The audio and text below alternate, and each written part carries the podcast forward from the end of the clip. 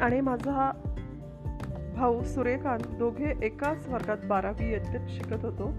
परीक्षा झाल्यावर रिझल्ट बारा जूनला होता. भावाला एक पेपर खूप कठीण गेला होता. त्यामुळे तो कधी कधी चिंतेत असायचा आणि म्हणायचा मी चुकून नापास झालो तर? आणि लोकांना कसं तोंड दाखवू? काहीतरी असं म्हणत असायचा आणि मी त्याला नेहमीप्रमाणे म्हणायची होशील रे पास कशाला एवढं चिंता करतोय? एकदाची बारा जून ही तारीख आली. भावाला शेतीची कामं वडिलांबरोबर पाहायला लागायची. त्यामुळे तो त्या दिवशी भात भरडण्यासाठी जाणार होता. पण वडिलांनाही त्या दिवशी कामावर एक्स्ट्रा ड्युटीसाठी बोलवलं. त्यामुळे आज ही पूर्ण जबाबदारी त्याच्यावर होती की बैलगाडीमध्ये भात घेऊन जाणे. आणि गाडी बैलगाडी चालवणार होता. आणि याला फक्त त्याच्यासोबत राहायचे होते. आणि पैसे वगैरे देऊन व्यवस्थित सर्व हात भरडून घरी आणायचा होता. त्याप्रमाणे तसं ठरलं होतं की त्या दिवशी मी सकाळीच निघतोय.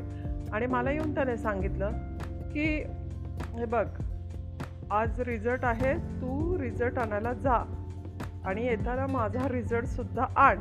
जेव्हा एकला बस येईन तेव्हा मी बसच्या आसपास येईन तेव्हा तू ओरडून मला सांग खिडकीतून की पास झालो किंवा नाही. मी पण हो म्हणाले. सकाळी आठ तेच्या बसनं जायचं ठरलं होतं. मी बसस्थानकावर गेले आणि थांबले. कंपनीची बस असल्याने एम्प्लॉई आणि त्यांचे कुटुंबीयच फक्त त्या बसमधून प्रवास करीत असायचे. अचानक एक पुरुष त्याच्या बायकोला घेऊन आला.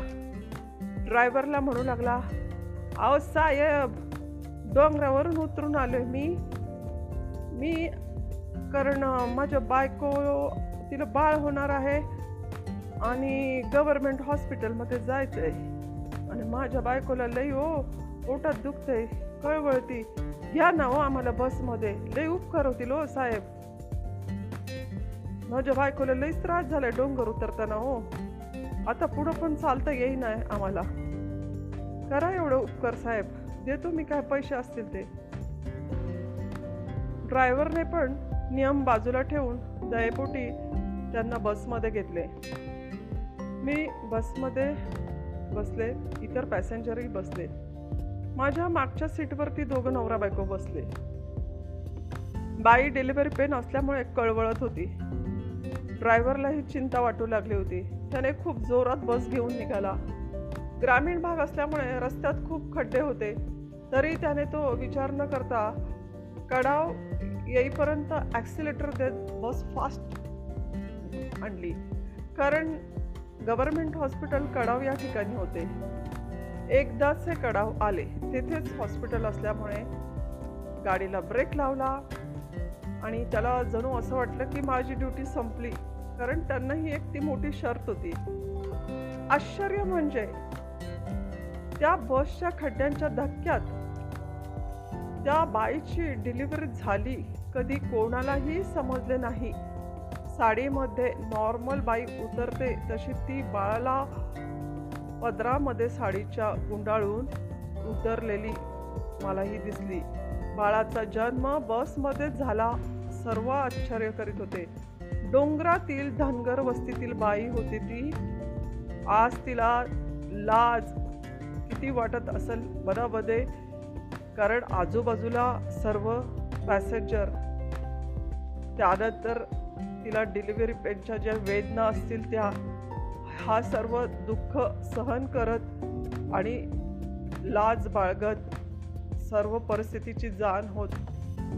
कुठल्याही व्यक्तीला डिलिव्हरी झाली याची चुनूक दाखवली नाही किंवा चुनूक लागू दिली नाही. अशी ही एक स्तो स्त्री की खरंच ग्रेट मी तर म्हणते.